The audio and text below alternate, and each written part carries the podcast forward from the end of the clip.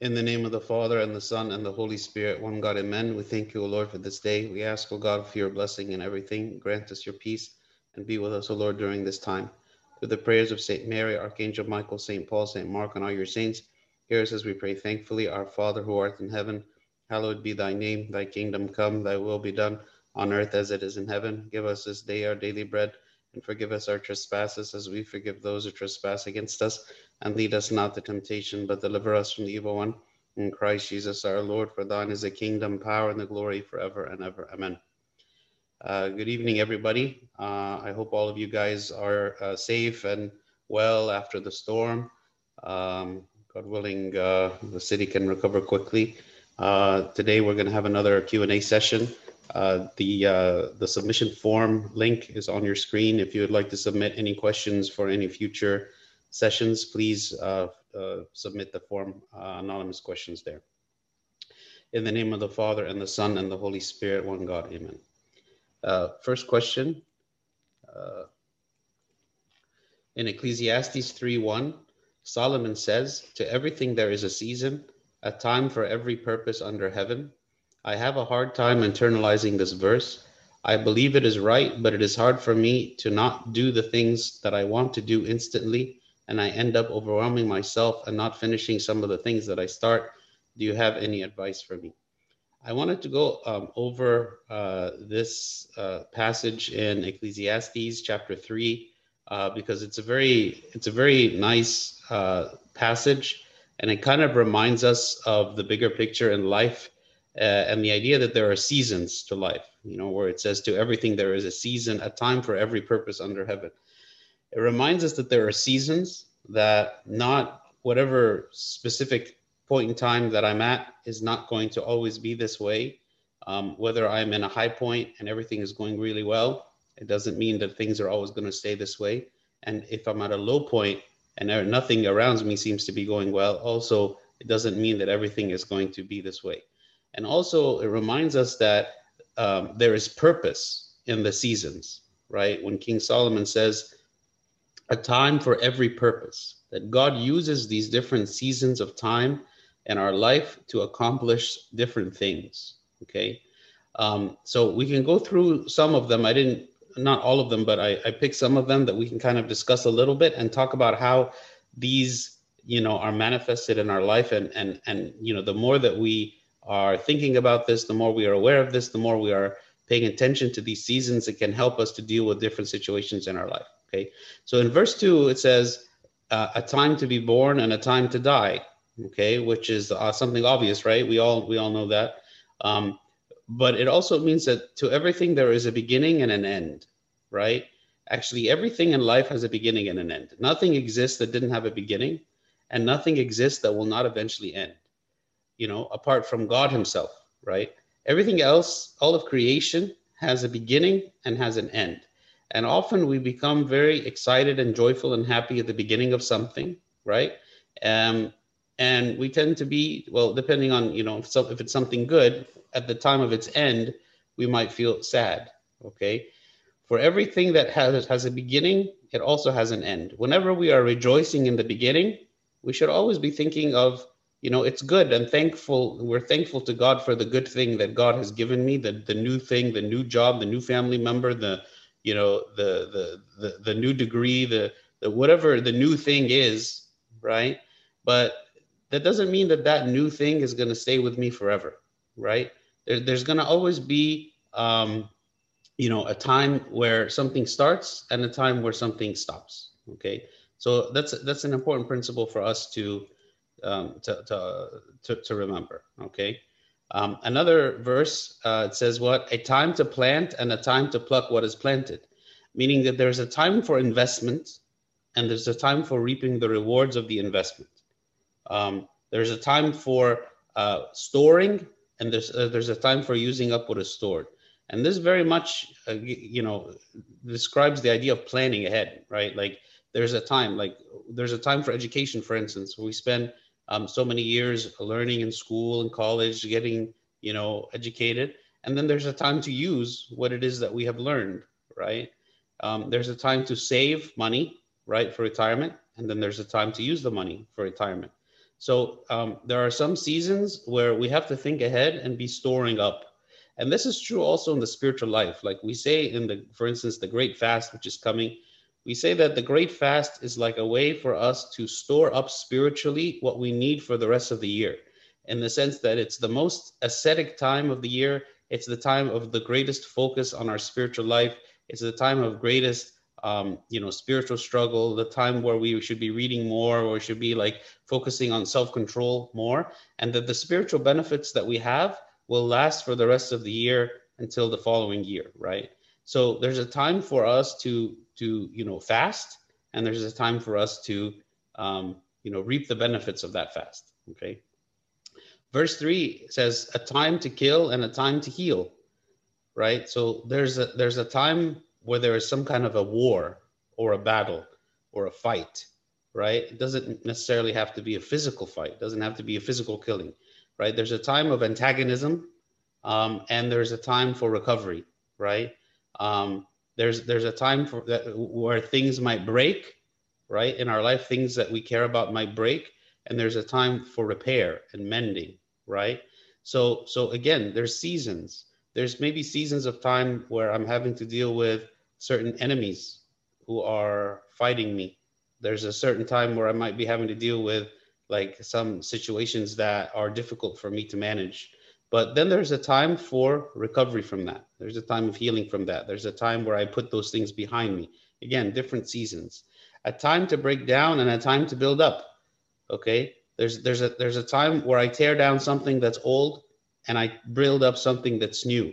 There's a time where something that maybe existed in my life um, that's no longer uh, useful or no longer beneficial to me uh, relationships that are no longer beneficial to me uh, you know different things that might not be helpful to me where those things i remove them from my life. I break them down right? And then there's time for building up new things new relationships new habits right? Something new. Verse 4 says a time to weep and a time to laugh a time to mourn and a time to dance right? So clearly we know this that there are periods of time in our life where we are sad um, where there are things to mourn about where there's things to cry about when something has, has really disappointed us or hurt us in some way and we are feeling very sad. And actually, this is normal. It is normal to have seasons of sadness, right? It's not something that um, is strange uh, for us as human beings, right? Or to say that something is strange is happening. Actually, this is a very normal part of life that there are things that we mourn over. Um, but that mourning should not lead us to, to the sorrow leading to death in the sense shouldn't lead us to despair it should make us to feel that we are um, hopeful of a better time in the future that God is preparing this time to laugh, right? There is seasons of of, of levity. There's a seasons of joy, seasons where um, maybe a, a, lot of the things that have happened to us in the past, right, that we've healed from them, or that we are now enjoying good fortune, you know, and good things happening to us. Verse six says, "A time to gain and a time to lose." Right? There are times where we are victorious, and there's time where we are winning. There's times where we feel like like we are accomplishing and we are successful. And there's other times where we feel like we have failed, you know, and things didn't work out the way we want. There's a time where we get a really good job offer. And this is the job that we want. There's a time where, you know, we get married and, and we feel like everything is, is kind of lining up in our lives and um, we, we move to a certain place and we feel like this is God's will and everything is working well in our lives and we can kind of feel like God's working. But there's other times where we lose. There's times where we fail. There's times where we don't get what we want or that we lose something that we do have right? All of these are seasons. And you know it's important when we when we read this is to realize that all these things are normal and, and should be expected in life. So when they happen we don't feel like something strange is happening or something out of control is happening or that somehow god is not in control. Even though god is control all these things will happen. There will be seasons right? A time to keep silence and a time to speak right? There'll be a time where um, the the wise thing to do is just to stay quiet, maybe to avoid an argument, maybe um, to to to you know to, to to save up what I have to say to a later time and to say it at a at a better opportunity rather than in the current moment. You know, sometimes we we say things that maybe need to be said, but we say them at the wrong time, right? And it'd be better for me to keep silent at this time. And other times, there's a time where we must speak. There's a time where we must defend the faith. There's a time where we must defend ourselves. There's a time where we must defend another person. There's a time where we have to stop someone from making uh, a very bad decision um, that might hurt them, right? So there's a time for me to kind of uh, lay low and accept what's happening around me with silence. And there's a time where I have to be bold and I have to speak out against it. And then finally, in verse 8, a time to love and a time to hate, a time of war and a time of peace, right? And here, when he says the time to hate, he's, he's, he doesn't mean the kind of hate where the, the hate of the world, right? It means, again, yeah, like there's a time of antagonism, there's a time of war. There's a time where we acknowledge that we have enemies and that we have to fight against those enemies. And, and there's also a time of love, a time where we are, our lives are categorized more by peace and good relationships and friends and, and family, and we feel like we have good connections with others. Whereas, and, and, and in other cases, there's times where we feel like we don't have that. We feel like like our, our lives are not so much filled with people that around us that really care about us so much, and we're having difficulties with people, right? So there's a time for us to show mercy and kindness, and there's a time for us to fight for what is right. So the seasons are very important for us to keep in mind. Um, you know, every time some of these seasons are imposed on us, you know, like they're just the circumstances that we live in um, it's something imposed on me, right? And other times it's a decision that I make, like a time to keep silence and a time to speak. What is it that I should be doing, right? It's a decision. It's a decision that I make um, based on the situation, which requires wisdom and discernment. Like when is the right time to do this and that? And it really depends so much on the situation. Okay, number two. Why was it written that seeds and linens should not be mixed in Leviticus 19 19? So in this verse, this chapter in Leviticus 19 is filled with a lot of different commandments and rules uh, for the Israelites to follow in the Old Testament. Okay, so I'm going to read this verse 19. It says, You shall keep my statutes. You shall not let your livestock breed with another kind. You shall not sow your field with mixed seed, nor shall a garment of mixed linen and wool come upon you. Okay, so the three points mentioned here are related to the livestock, are related to the sowing of seed, and related to the to the making of garments and the type of garments, okay, and how the garments are made. And the the, the common theme in these three points is related to the mixing of dissimilar things, right? So for the livestock, for instance, it says, do not let your livestock breed with another kind, meaning each species of its, you know, of, of, of livestock should only breed with its own kind, right? Um, there's, of course, you know, benefits like from a physical perspective. There's benefits to to to that, obviously, because um, very often you cannot crossbreed animals, and if you're successfully able to crossbreed an animal, then the resulting animal might be sterile. Um, you know, and and and so from from agriculture standpoint, from a farming standpoint, doesn't make sense if livestock is your you know, is, is what you are breeding, it doesn't make sense to breed dissimilar kinds. Okay. Um, and any attempt to do so would, you know, uh, would not result in something good. Okay. The second point is the sowing this the, the field, right? It says each field should be dedicated to one type of plant. You shall not sow your feed uh, your field with mixed seed, meaning don't just put a bunch of different seeds in the same field, right? Of course, we know that today as well for the most part, when they when seeds are planted, you have one kind of crop, right? You're gonna you're gonna plant corn, you're gonna plant wheat, and it's one type of crop. And if you try to put them together, they might damage each other, or the harvest might be more difficult to do. Doesn't make sense in many situations to do that. Okay.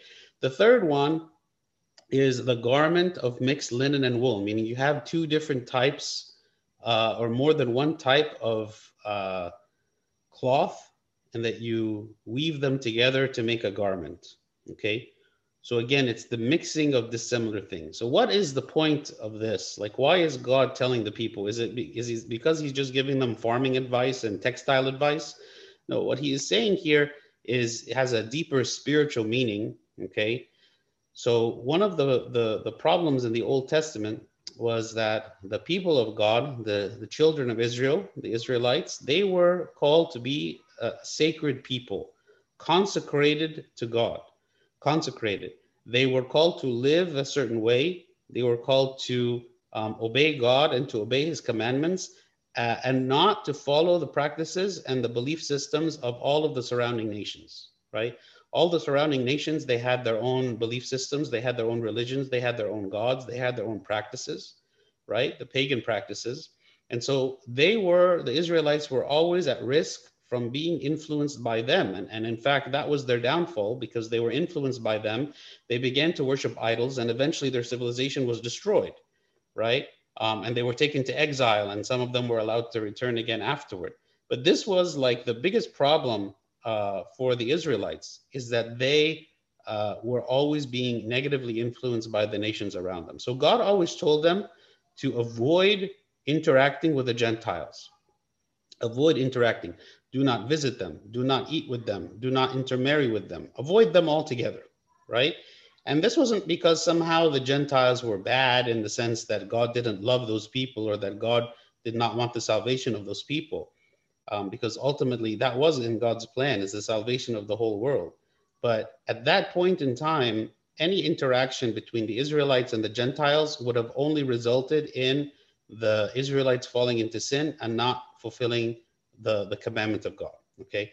So just as God was telling the people, do not mix with these other nations, so he was giving them other commands which were like to remind them of this idea of do not mix, right? And this was very common in the Old Testament. A lot of the things that God commanded the people to do in the Old Testament was not because of like the thing itself was wrong. Like, for instance, here where it says, do not wear a garment of mixed linen and wool. That's like polyester. Like essentially don't don't don't don't wear a garment made of two different fabrics. And when we actually do that all the time, right? What's what's wrong with wearing something of different fabrics? There isn't anything wrong, right? This was a command not to declare that that this practice was evil. This was a command to remind the the Israelites that they are called to be like a pure, separate, not intermingling with the nations around them, right? And we can apply this today as well. Like these principles, we can apply them today. So we can say, don't try to live for God and the world at the same time. This is a kind of mixing, like where we as Christians are trying to mix. We're trying to say that I want to please God and I want to live for God and I want to obey the commands of God, but at the same time, I want to enjoy everything that's in the world. And I want to please myself with everything that's in the world, and I want to live completely in the world in the sense of the, the in the culture of the world, just like anybody else, right?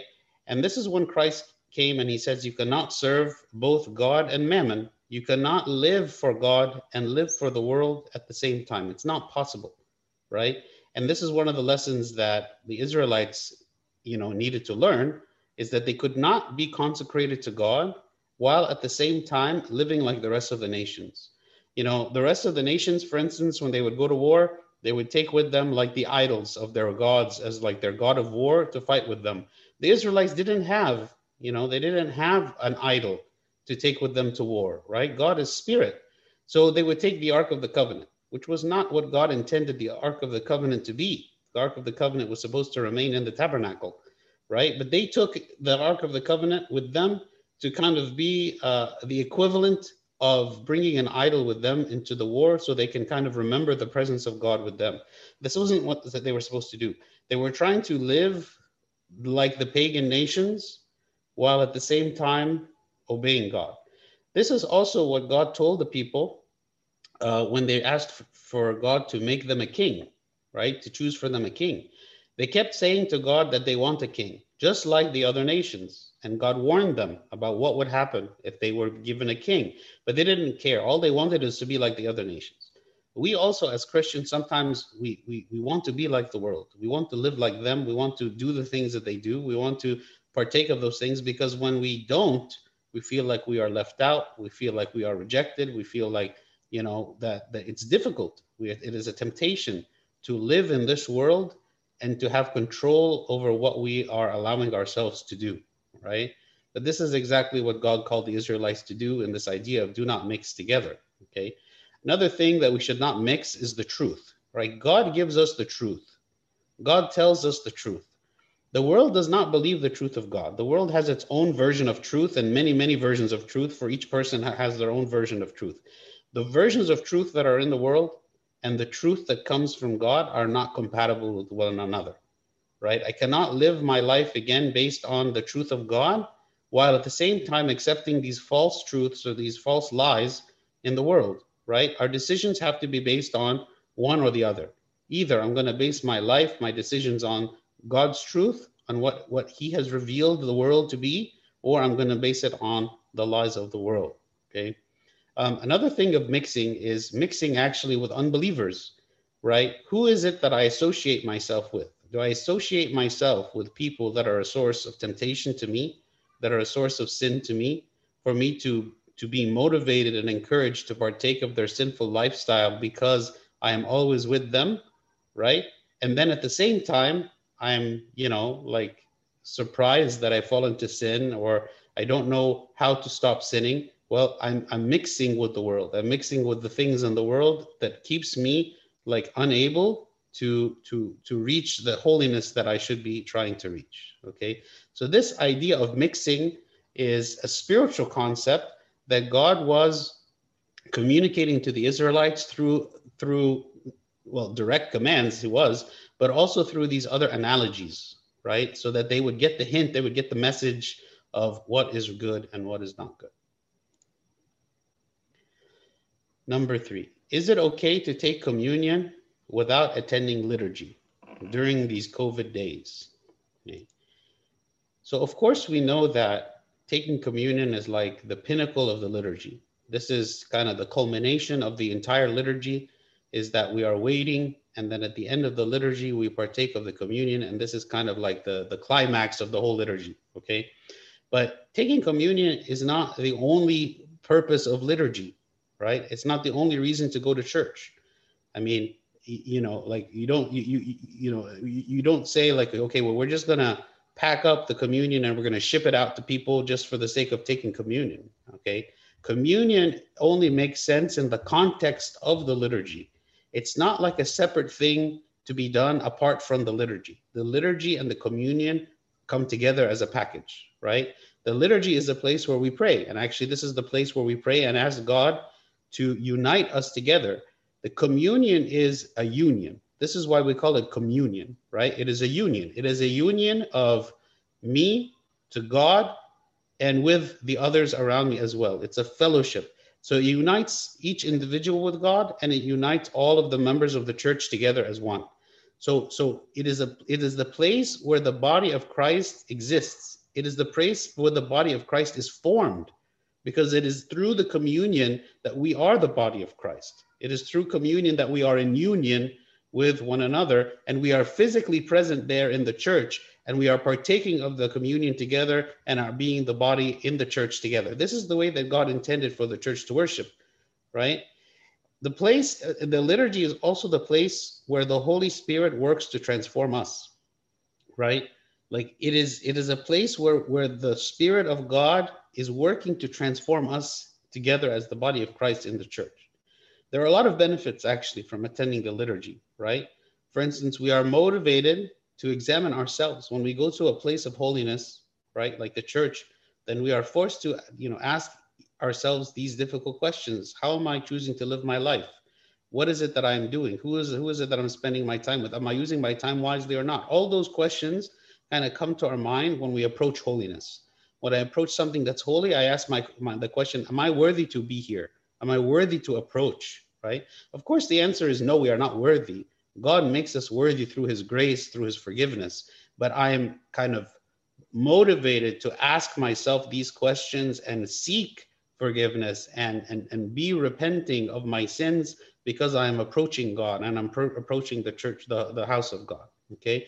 In the liturgy, we learn about God, you know. In the liturgy, for instance, we have the readings, we have the sermon, we have Sunday school uh, at church. Like we have all kinds of things in the church that teach us about God, right? If all I did was somebody just gave me communion, like drive through communion, and I leave, right? Like that, I don't benefit from any of those things. Okay.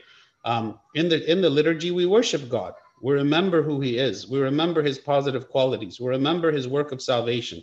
We remember who we are relative to Him and our relationship with Him, and that He purchased us as a with uh, with a price of His blood. Okay.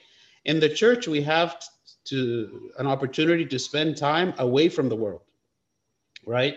I'm not just living in the world and partaking of communion and then continuing my day, continuing my life, right? I am leaving the world for a time and I'm going into the house of God, which is a place of holiness, which is a place where I worship God, where I put away from my mind all the distractions of the world. And the only thing that should be in my mind are the things of God at that time, right? And it is in that context that I take communion and I am in union with God there and with the people around me, okay? So it, it is not that I'm I'm not I'm not taking it so lightly to where I just continue my life, my day, you know, as things are going, I take communion, I continue. No, there is a dedicated time for several hours that I am there in the in the in the presence of God in the church in the liturgy, um, and and surrounded by the saints. And it is in this context that I take communion.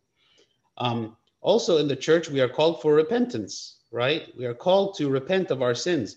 If I just take communion apart from the context of the liturgy, right? There is no call for repentance there right? It's just me partaking of communion. That's it, right? The, the, the liturgy reminds me that I need to repent and that I need to confess my sins. Um, in the church, we have the opportunity for fellowship with one another, and we have the opportunity to show love, to give encouragement as the body of Christ to one another, right? Because when we are in the world, right, just as we were saying before in the previous question, we are bombarded, right? We are bombarded with um, all kinds of sinful influences. We are bombarded by temptations. We are, you know, struggle in so many different ways. When the body of Christ comes together, we have the opportunity to learn from one another, to encourage one another, to realize that other people are in the similar situation as I am, and that we are all trying to live successfully as believers in this corrupt world all together as one, right?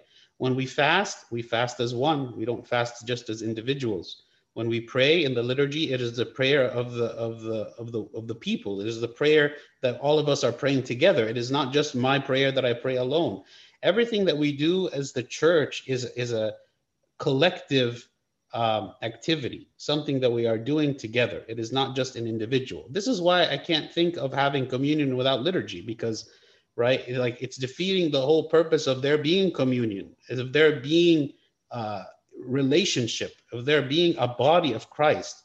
Communion without liturgy is saying, I am the body of Christ, me by myself, right? As opposed to saying the church is the body of Christ. We don't see anywhere in the scriptures or in the early church where, where anything like this was done. Everything was done as a communion together. Um, in the church, we are reminded of heaven. Actually, when we go to the church and we pray in the liturgy, we see the icons, we smell the incense, we um, we see all the symbolism uh, of heaven, and we are reminded that where we are now is just a shadow, is just uh, a place that is fading away. This is not the reality. The reality is the reality of heaven, and I'm reminded by that every time I go to the church, right? Um, so we don't get any of those things just by taking communion by itself, apart from the context of the church right? Apart from the context of the church.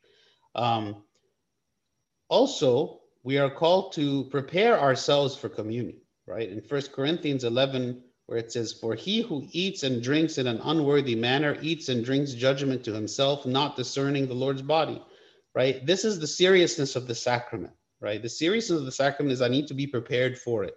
I need to be ready to partake of it, right? Again, taking communion apart from liturgy is not a good preparation, right? We do it in extreme situations, like if a person is sick in the hospital, the person can't come to church.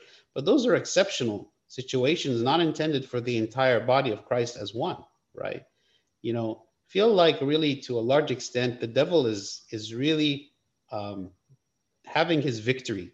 This is his moment of victory over the church in a large in a large sense. Like he has convinced us that the place of life is actually a place of danger he, is, he has convinced us that the place where I'm supposed to go to have eternal life, to have peace, to have comfort, to see God, to experience God's mercy and God's love, he has made us to believe that now this very place is a place that I cannot enter. This very place is a place of fear, right? And that the people around me who are supposed to be a support to me, who are supposed to be members of the body of Christ, who I'm supposed to be worshiping God together with them, that actually those people are a source of disease, right? And so it's it's extremely dangerous. I can understand the idea of, of course, that we have to have precautions and that we have to be smart about how we do things. But we we are smart and we take precautions because we want to continue to go to the church. We want to continue to pray together. We want to continue to partake of the liturgy and those things with safety, right? But to say that I'm I, I I'm I'm going to avoid all of this together for my physical safety.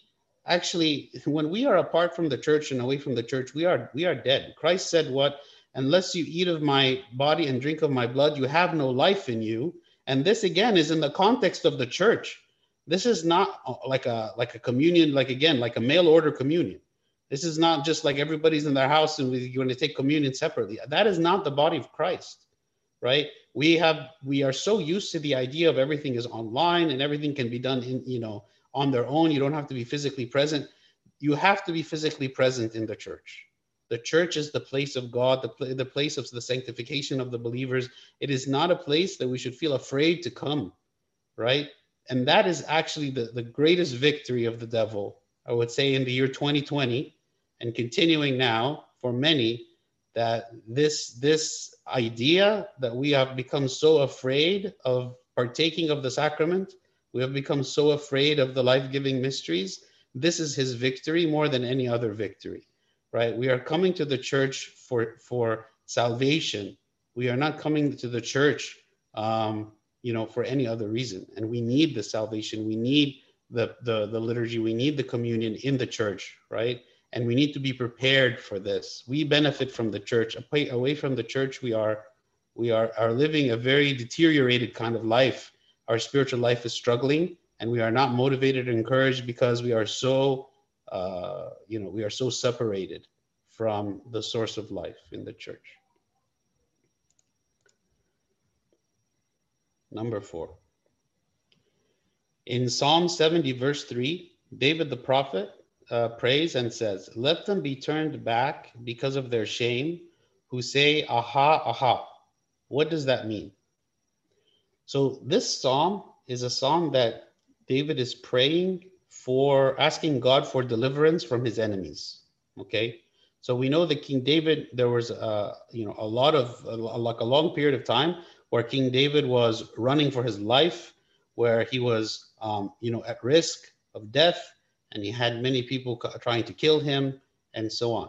So a lot of the Psalms, when we read them, these Psalms of deliverance, where King David is asking God to deliver him and to um, and to keep him safe from his enemies. So if we read the two verses before this one in Psalm 70, verse 1 and 2, it says, Make haste, O God, to deliver me. Make haste to help me, O Lord. Let them be ashamed and confounded who seek my life. Let them be turned back and confused who desire my hurt, right? So he's asking God to give him protection. He's asking God to confuse his enemies, to let them turn back, to, to you know, to, to, to keep them away from him, okay? So um, King David here uh, is, is referring to in this verse three, that's the subject of the question. Okay. He's saying, let them be turned back because of their shame who say, aha. So what is aha? Like, aha means like, it, like I actually, the definition of the word aha is, is a word that's used to express satisfaction, triumph, or surprise. Like, you know, when you, when you catch someone doing something and you say, aha, you know, like I, I found you, right? So he's saying like his enemies are saying that about him. Like they're searching for him. They're trying to find him to kill him. And they come and they say aha we found you you know and because they want to kill him. So he's asking god you know those people who are seeking after me who are declaring their victory and their triumph over me by finding me and trying to kill me confound them make them to be confused let them be put to shame right? Let them turn back protect me from them Okay, this is what God is, is saying, or this is what King David is saying here in, in this verse. In Matthew 11, 6, our Lord Jesus says, And blessed is he who is not offended because of me. What does this mean? So, um, when it came to the message and the person of the Lord Jesus Christ in his incarnation, there was two types of responses to him. Some revered him as God and considered him to be the Lord, the Messiah, the Savior, and they worshiped him and they followed him and they gave up all that they had for him, right? And then there was another group who were completely offended by his message. Okay. Um, in First Peter chapter 2, it says, Therefore, to you who believe, he is precious, right? But to those who are disobedient, the stone which the builders rejected has become the chief cornerstone and a stone of stumbling and a rock of offense. They stumble, being disobedient to the word to which they were also appointed. They also were appointed. So these two types, right? The group that believe he is precious and he is savior and source of salvation and mercy and love and all that. And there is those who are disobedient and they see him as a stumbling block, stumbling block and a rock of offense. Why were they stumbling and why were they offended? Okay. There were many things actually that the Lord said that would be considered offensive, okay, to many people. So let's say, for instance, the idea that um, the first will be last and the last first. Okay. So what does that mean? Like the people who are the most powerful, the people who are the most wealthy, the people who were the ones in control and had authority, right? The ones like the Pharisees, who were the ones who were considered by the people to be the most righteous, even though they were hypocrites, right? Christ came to them and he completely cut them down to size. And he said, You people are, you know, you're going to hell, essentially, he told them, right? For what you are doing. You are pretending to be righteous. You're pretending to, to, to, to be like holy and, and, and spiritual leaders of the people, but you are hypocrites and you are wicked. so, in that sense, the first, the Pharisees, are going to become last in the kingdom of heaven. And then he would go to the tax collectors, to the thieves, to the harlots. And those people who accepted salvation from him, that even though they had the worst reputation, and yet Christ said about them that they would be the first into the kingdom of heaven. Okay. So, so in that sense, it was, it was a message of offense, right? From a societal perspective, it was like a, an upheaval. It was like an upside, everything became upside down.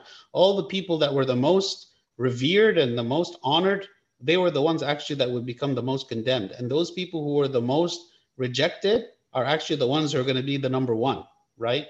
So, so that was a stumbling block, right? That was a source of offense. Okay. There were many others as well. For instance, when the Lord spoke about the idea of the Eucharist, about eating his body and drinking his blood, this was a source of offense. People heard this, they didn't understand it, they they didn't want to do it, and they felt like it was it was it was it was offensive to them, and they left him. Even some of the, his disciples that were following him did the same, right? Um, there was other types of offense. The idea of the cross itself was an offense because all throughout history, when you think about the idea of a God, right? What is it? The first thing that comes into your mind is powerful, right?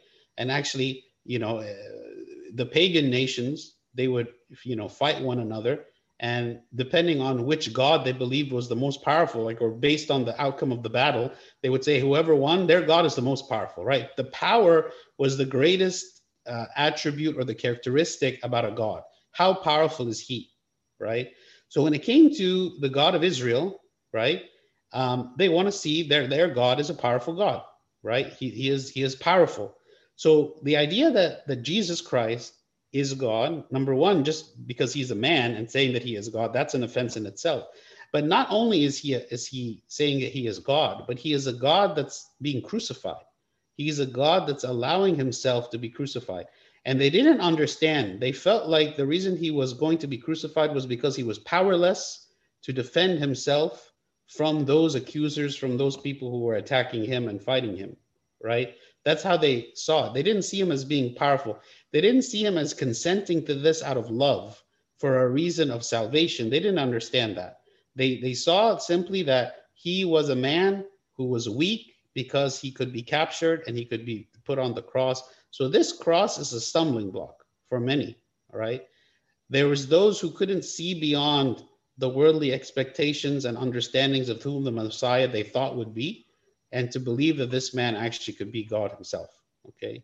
So to many, um, you know, he was he was a stumbling block. So um, those people who were not offended by him. Those people who understood, those people who believed, those people who, even though seeing him on the cross, did not waver in their faith and believe that truly he still is the Messiah, that he is the one, that he is the one who is the Savior of the world, and that this crucifixion did not prevent that. Actually, this was the means that Christ used for salvation. Those are the ones who are blessed because those are the believers. Those are the ones who can believe despite all that happened, they, they, they see it in the right way. The disciples, the apostles, everybody saw it in the right way, right? Those people. But those who did not accept, those who did not believe, they were offended because of who Christ was, what he did, how he lived, right? And so those people are not blessed because they don't have salvation. They didn't accept him. They don't believe in him. Okay, so that's that's what it means. Um, someone is saying sometimes it feels that he is talking to us. Are we like the Pharisees or whoever our Lord was addressing since we are accepted in the church as servants? So speaking about servants. Um, I, I think um, it's not it's not about our reputation, right? Like there are some people who um, have a good reputation in the church. Just because someone has a good reputation doesn't mean that that's good or bad, because God is the one who's the judge and not humans, right? All I should care about is how does God judge me? How does God see me? Does he see me as a person who is repentant? Does he see me as a person who is willing to admit when we are wrong? Does he see me as a person who is struggling spiritually, even though I fall, right, in weakness? that is a person who is justified in the eyes of God, just like in the parable of the Pharisee and the tax collector. The tax collector indeed was a sinner. The tax collector indeed did not, you know, you know, did a lot of things wrong, but he was justified in, in the eyes of God because of he, his repentance. So, regardless of whether I have a good reputation because I'm a servant, because I'm a priest, because I'm a bishop, it doesn't matter what our reputation is. Okay what matters is what does God see in us, right? When he when he looks at us, what does he see? Does he see someone who is sincere in his struggle for faith or not? And as long as God sees that we are sincere in our struggle for faith, it doesn't matter whether we have good reputation or bad reputation, right? There's also many people with good reputation that are also righteous people. So in, in this case, um, you know, the example of the Pharisees, those Pharisees were actually wicked people, right? but that doesn't mean that any spiritual leader or any servant or you know anything that is is that way. So you know in the end we look to god we see are we are we sincere in obeying god or not? Um, and and that's really where our focus should be not on what other people think. Number six why couldn't mary magdalene touch jesus after he had risen from the dead? Did thomas touch him? Okay, so this is referring to the idea of when Mary Magdalene, who was one of the people who ran to the tomb after the burial of Christ, um, and she saw Jesus uh, resurrected, and um, she came to want to like hold him, and he told her no, okay, because he has not re- yet risen. So the question is, is why didn't Christ allowed Mary to to hold her, um, and and then later from this we know that Christ appeared to the disciples several times, and one of the times he allowed Thomas to touch the wounds in his body. So the question is, why would Mary Magdalene not um, uh, touch uh, touch him, but but uh, Thomas did? Actually, there was a time that uh, that Mary did touch him. Okay, that she fell at his feet and she held on to his feet. Um, so it's not that he she wasn't allowed to touch him at all, but in this specific instance, this is what he told her. Okay, so I'm going to read for you. Um, it's a kind of a long quote from St. Augustine, um, and we'll talk about what he's saying because this is a, a good explanation. Okay. So he says, There are points in these words which we must examine. This is speaking about Jesus telling Mary that she cannot touch him. For Jesus was giving a lesson in faith to the woman who had recognized him as her master and called him so in her reply. What then is meant by touch me not? For certainly before he ascended, he presented himself to the touch of the disciples, right? So he's saying after the resurrection, but before he ascended to heaven, there were many who touched him, like the disciples. Or when he said to Thomas the disciple, Reach here your finger and behold my hands, and put forth your hand and thrust it into my side, right? So there were examples of people who were touching him. For we read that women also, after his resurrection and before his ascension to the Father, touched Jesus, among whom was Mary Magdalene herself. For it is related by Matthew that Jesus met them and said, All hail, and they approached and held him by the feet and worshiped him. This is in Matthew 28, verse 9. So in Matthew 28, verse 9, uh, Mary Magdalene and others, they actually held him. Okay. So accordingly, either the words, touch me not, for I am not yet ascended to my Father, had this meaning that by this woman, the church of the Gentiles was symbolized, which did not believe in Christ till he had actually ascended to the Father. So he's, he's giving now, St. Augustine is giving two, two possibilities, right? He's saying in the one possibility, the reason he would say this to Mary Magdalene at this time of do not touch me is that in that sense, Mary is representing the Gentiles. And as the Gentiles did not yet believe in Christ, they could not like touch him. They could not be in union with him because they didn't yet believe in him. So one of the like symbolic examples of, of what it could mean is that in this sense, Mary couldn't touch him because she represents the Gentiles in that moment. Okay, so that's that's option one. Um, or that is in this way, Christ wished himself to be believed on. In other words, to be touched spiritually, that he and the Father are one.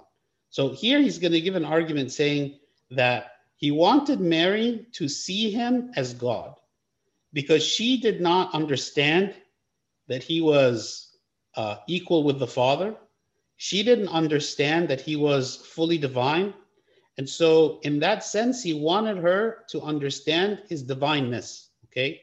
So he says, but Mary might have still so believed as to account him unequal with the Father. And this certainly is forbidden by the words Touch me not. That is, believe not thus on me according to your present notions. For how could it be otherwise than carnally that she still believed on him whom she was weeping over as a man? In the sense that when she went in sorrow to the tomb, she was she was weeping over the death of a human being that she knew and she didn't see him as god uh, in that sense which is why christ would say to her do not touch me for i am not yet ascended so he goes on he says for i am not yet ascended he says to my father there shall you touch me when you believe me to be god and in no wise unequal with the father but go to my brethren and say unto them i ascend unto my father and your father Okay, so this is just an excerpt from a longer passage speaking about this verse. Um, so essentially, St. Augustine is saying he wanted to emphasize that he was equal with the Father, that he was divine, and that Mary Magdalene, when she came to him, she was not thinking of him in this way, which is why he told her, Do not touch me, right? In the sense that, like, emphasizing his his nature, emphasizing his divine nature as opposed to his human nature. Okay, that could be the reason why.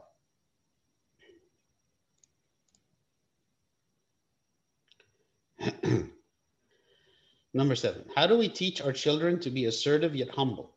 And how and how to do how do we practice it ourselves? If being assertive means our needs, wants, and feelings are equally important as others, how do we balance this with putting another first at home and in the workplace? Um, so this uh, concept is described in Philippians chapter two, um, the idea of putting others first. It says, Let nothing be done through selfish ambition or conceit, but in lowliness of mind, let each esteem others better than himself. Let each of you look out not only for his own interests, but also for the interests of others. So, one important point is that it's not saying that we shouldn't look out for our own interests at all, but it's that we should put others' interests, we should be looking out for other interests, and we should be putting others' interests above our own. Okay. Um, one very important concept is our, our, important principle when it comes to um, selfish ambition, when it comes to our own interests versus other people's interests, is what is my motivation, right? What is the reason why I do what I do? Okay. Um, for instance, one can be assertive, but not for selfish ambition, right? Like let's say uh, I uh, I'm, I'm, I'm, I'm responsible for a certain service or a certain job at work under a certain project. Okay. So I'm responsible for it.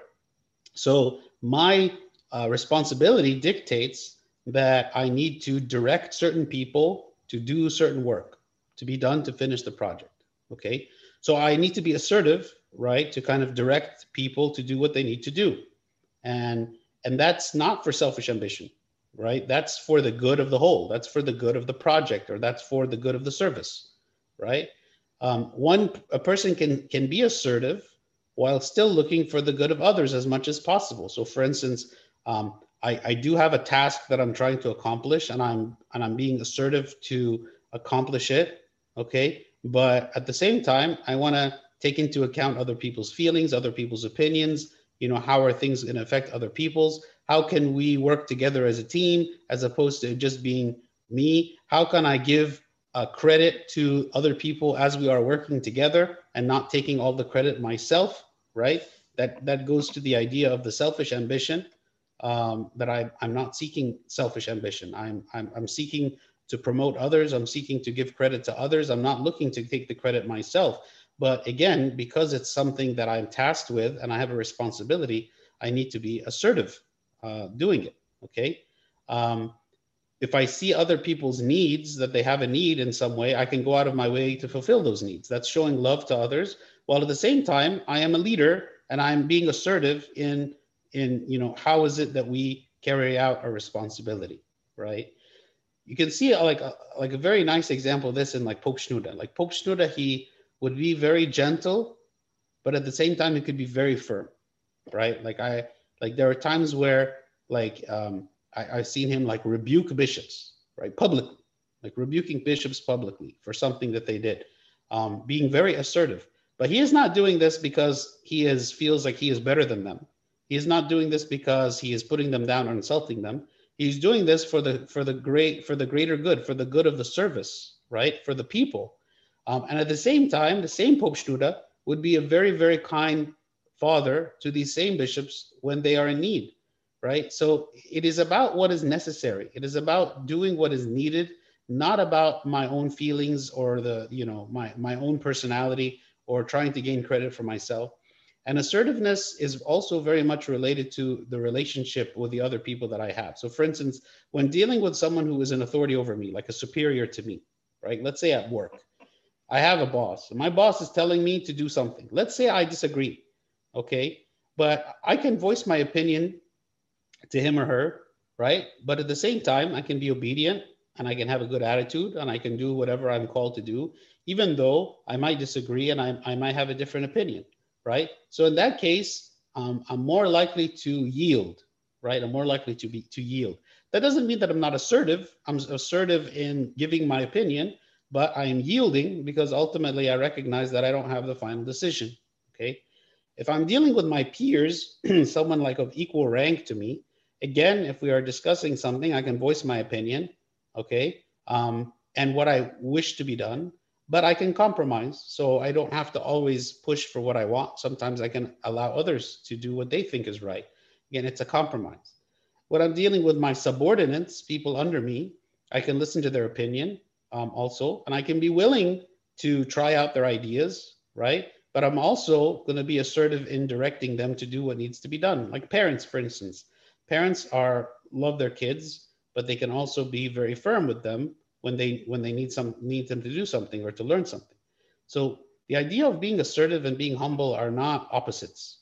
Okay, uh, being humble uh, means like I see myself a certain way.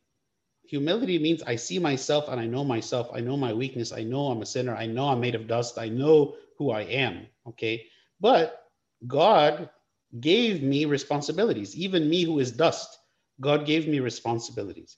Give me responsibilities at home give me responsibilities at work and the church. And so God is going to ask me, what did you do with this service?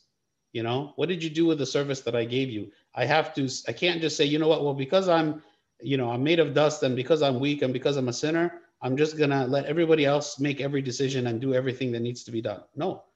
Yes, I know that I'm a sinner. I know that I'm going to deal with other people with respect and I'm going to defer to other people in a lot of situations but still i have a responsibility and i must make certain decisions even if they're not popular in order for those decisions in order in order for that work to be done.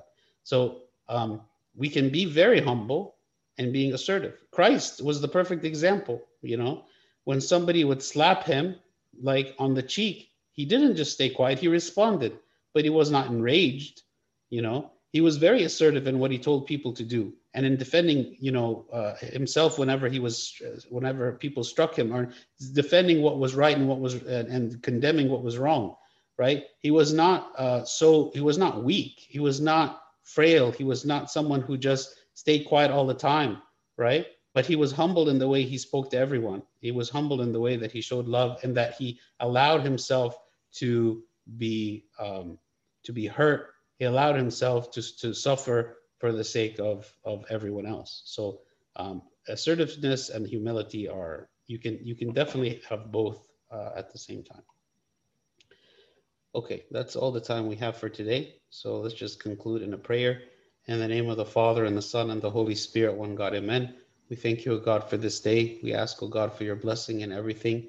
Grant us your peace, O Lord, and grant that your church would be open at all times for all to come and enter and to enjoy your presence in it. Teach us, O God, how we should live our lives and how we should follow you, O Lord, in all things. Through the prayers of St. Mary, Archangel Michael, St. Paul, St. Mark, and all your saints, hear us as we pray thankfully. Our Father who art in heaven, hallowed be thy name. Thy kingdom come, thy will be done on earth as it is in heaven. Give us this day our daily bread and forgive us our trespasses as we forgive those who trespass against us. And lead us not to temptation, but deliver us from the evil one. In Christ Jesus our Lord, for thine is the kingdom, power, and the glory forever and ever. Amen. Have a good night, everybody.